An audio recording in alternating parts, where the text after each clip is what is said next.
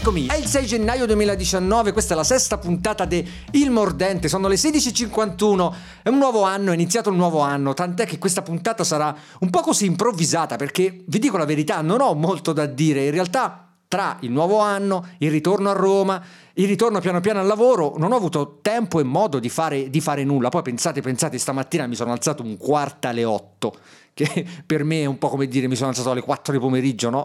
quando, quando si è adolescenti. E quindi in questa puntata andrò un po' così, a occhio, un po' così a caso. Comunque, ho messo online, non ho perso tempo perché ho messo online delle cose che vi voglio dire. La prima è un piccolo sito personale, un piccolo portfolio, si chiama riccardo.im. Se voi andate su riccardo.im, che sta per IM, trovate questo mio sitarello bianco con delle foto, con i link a quelle che secondo me sono delle recensioni decenti e poi qualche altra informazione. C'è una mail bellissima, email chiocciolariccardo.im. Secondo me un lettering fantastico. Insomma, questo sitarello è, è online così poi dopo vi spiegherò un attimo anche come l'ho fatto. E poi l'altra novità riguarda il mordente.it. Il mordente.it adesso sulla sidebar ha dei pulsanti, dei bottoni a forma di bottone per raggiungere direttamente WhatsApp e Telegram. Su Telegram c'è no, un username, su WhatsApp c'è il solito numero, però se voi cliccate direttamente sui pulsanti andate direttamente all'app no, per fare quello che volete, mandarmi un messaggio di testo o mandarmi un messaggio vocale. I messaggi vocali sono assolutamente preferiti perché c'è la vostra voce, perché siete più sinceri, vi vedo quando mi mandate un messaggio vocale, eh, su quello scritto c'è sempre un po' di, di, di, di filtro no? in mezzo, invece sul vocale mi piace, mi piace di più. Il numero è sempre quello, 351 851 6089. Entriamo subito nel core di questa puntata perché c'è un ragazzo proprio che tramite messaggio vocale, in realtà ci stiamo mandando diversi messaggi, con alcuni di voi stiamo un po' chiacchierando così, mi ha mandato del, un messaggio dicendo ok ma tu forse suonavi visto che l'altra volta hai detto che suonavi è possibile che suonavi in una band di Cuneo e che io ti ho visto in quell'età? E io insomma gli ho spiegato un po' le cose com'erano e alla fine lui mi ha detto ma è possibile che si chiamava con questo nome con questo modo? E insomma alla fine è venuto fuori che questo ragazzo mi ha, mi ha, visto suonare in provincia di Cuneo quando eh, suonavo, come vi dicevo la volta scorsa, eravamo andati in provincia di Cuneo a registrare un, una, una, una, demo, eh, un, i CD ai tempi si facevano negli studi di distrazione, no? come adesso che si fanno a casa e si distribuiscono online. E, e quindi pensate, questo ragazzo mi ha visto ai tempi suonare e, e, soprattutto la cosa più allucinante, più, più, strana, che forse mi fa anche pensare che sotto sotto sia qualcosa di diverso, non lo so. Non mi fido mai di queste coincidenze, come vi dicevo la volta scorsa. Beh, eh, lui soprattutto ha, si è ricordato di me e mi ha riconosciuto adesso, forse il nome, non lo so, ma eh, comunque è una, una, cosa che mi ha, mi, ha davvero, mi ha, davvero, divertito. Ora adesso voglio, sto aspettando la sua risposta per darmi maggiori informazioni su quel concerto, perché io non ricordo né il locale né la data in realtà. E poi a proposito di messaggi vocali, adesso facciamo una cosa nuova, vi faccio sentire quello che mi ha mandato Filippo e poi risponderò in diretta.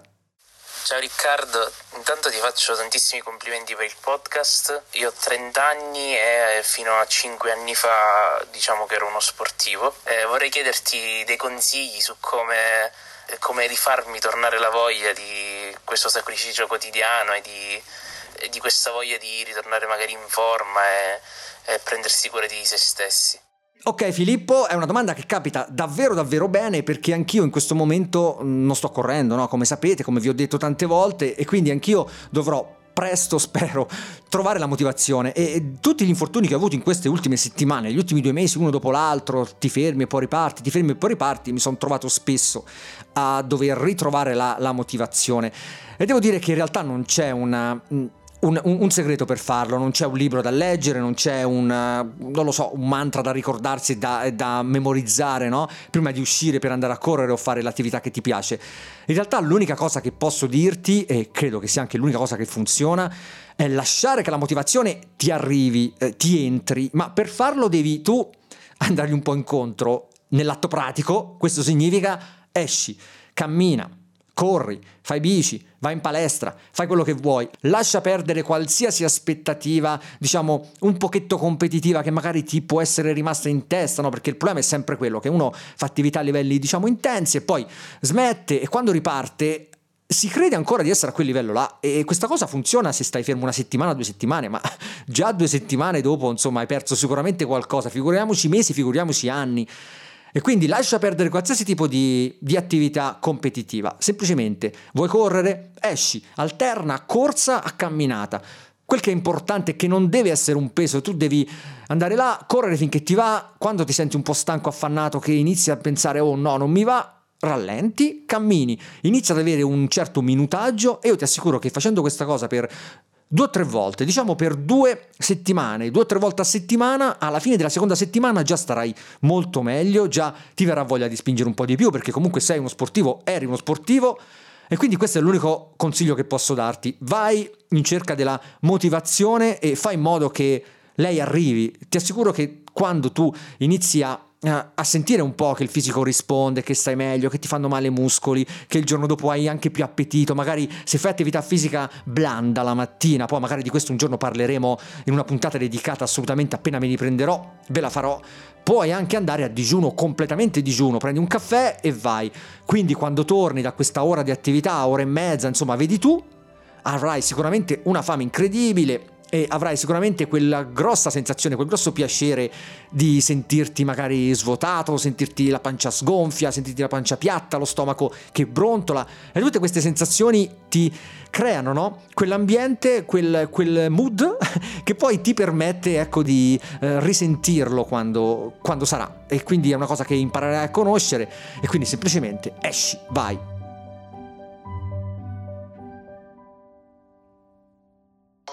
Riccardo, scusa se ti disturbo, volevo chiederti qualche consiglio. Io vorrei iniziare a programmare per realizzare qualche piccolo sito internet e non usare più cose standard o con formati già prefabbricati e tutto quanto. Mi puoi consigliare delle letture dei libri a cui avvicinarmi o che sistema utilizzare per avvicinarmi a questo mondo? Grazie, ciao. Oh, anche questo è un argomento che per me è molto molto attuale. Io anche qualche mese fa ho ripreso un po' no, l'idea di voler programmare in maniera un pochetto eh, soprattutto reale, non soltanto no, a studiare queste cose, uh, ho iniziato a ristudiare un po' la programmazione ad oggetti, sono cose che ho abbandonato 15 anni fa, anche di più, e, e quindi mi trovo nella tua stessa situazione, come iniziare da zero, come, come fare a ritornare, insomma, aggiornarsi no, sulle tecnologie, soprattutto per capire quali sono interessanti adesso, mettersi su quelle. Allora, il primo consiglio che ti do, vai su YouTube, cerca i video di Paolo Aliverti.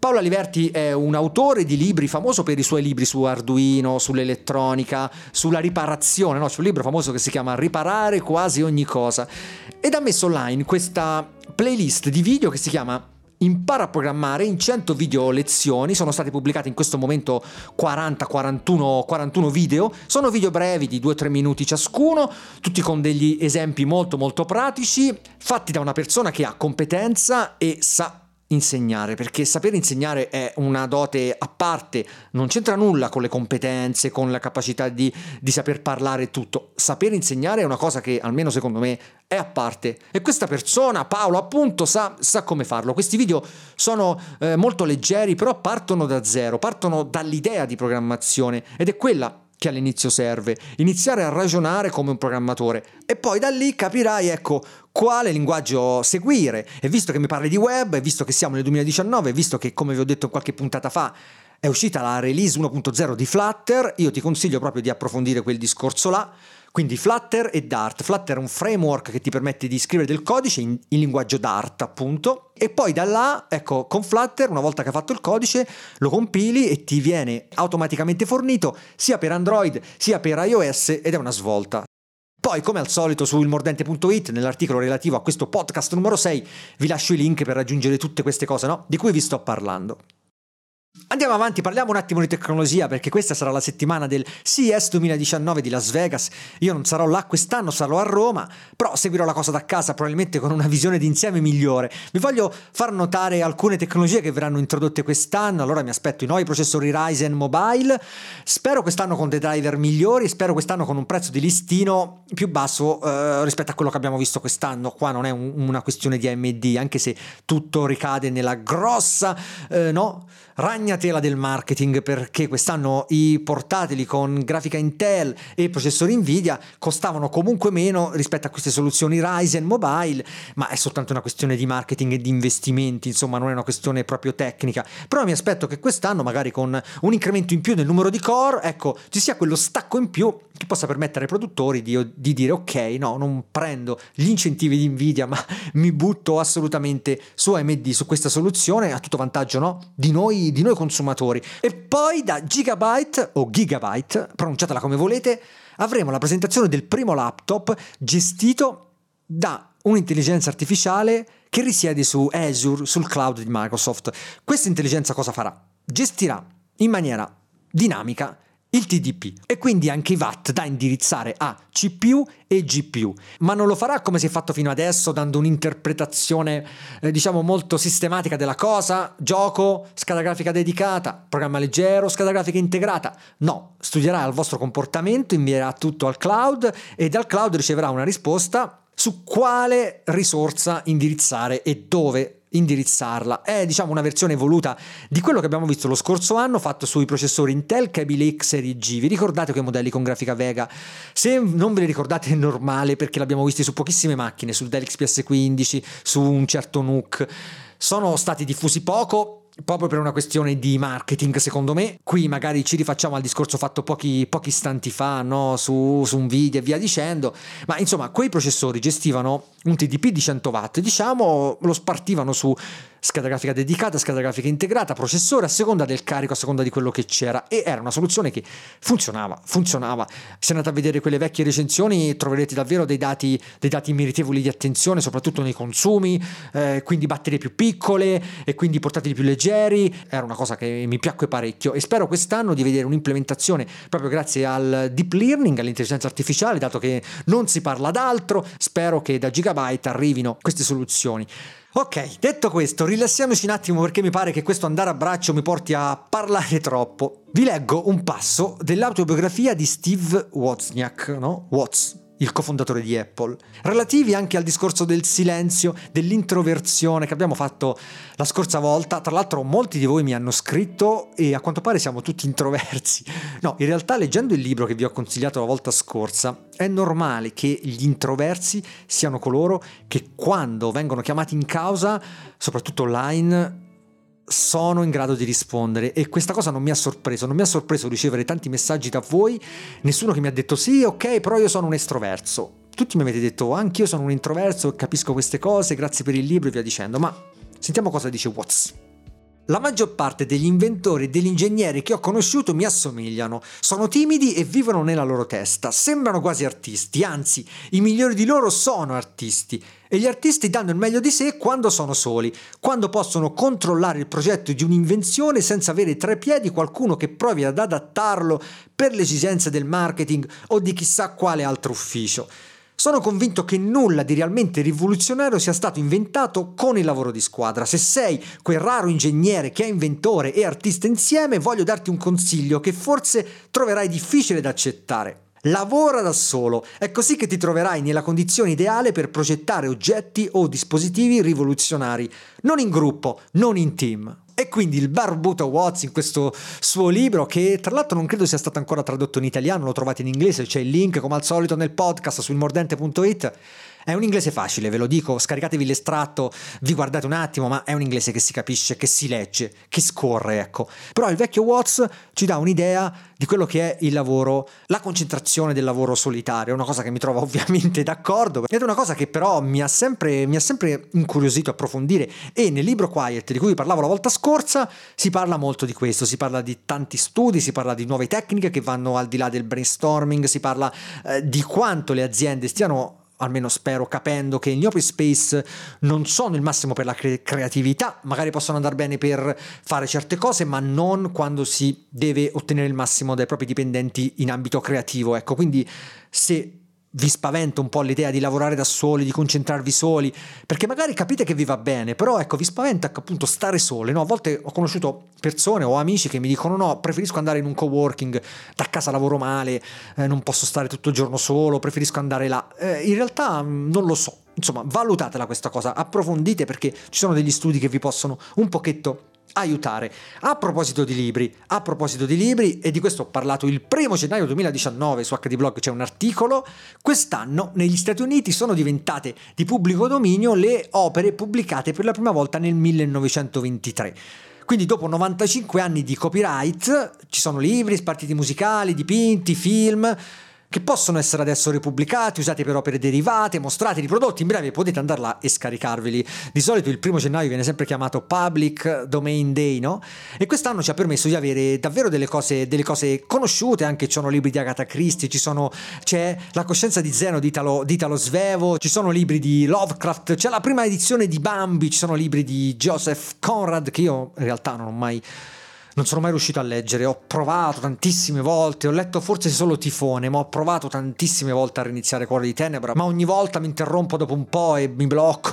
C'è anche, pensate, Il faro in capo al mondo di, di Verne, che in realtà sembra sia stato scritto dal, dal figlio, però io ho una passione assoluta per, per Verne, per i libri di Verne, poi magari ne parleremo una volta perché c'è un'edizione particolare che viene spesso venduta nei mercatini a basso prezzo, che sono bellissimi da collezionare, ma poi ne parleremo. Comunque se voi seguite il link che vi ho lasciato nel podcast arrivate a questa lista di libri che ho scritto là e soprattutto arrivate a dei link che vi permettono di trovare altra roba, no? anche semplicemente andare su Wikipedia, vedere le opere pubblicate nel, 90, nel 1923 in, in USA, beh sappiate che negli Stati Uniti sono diventate adesso di pubblico, di pubblico, dominio.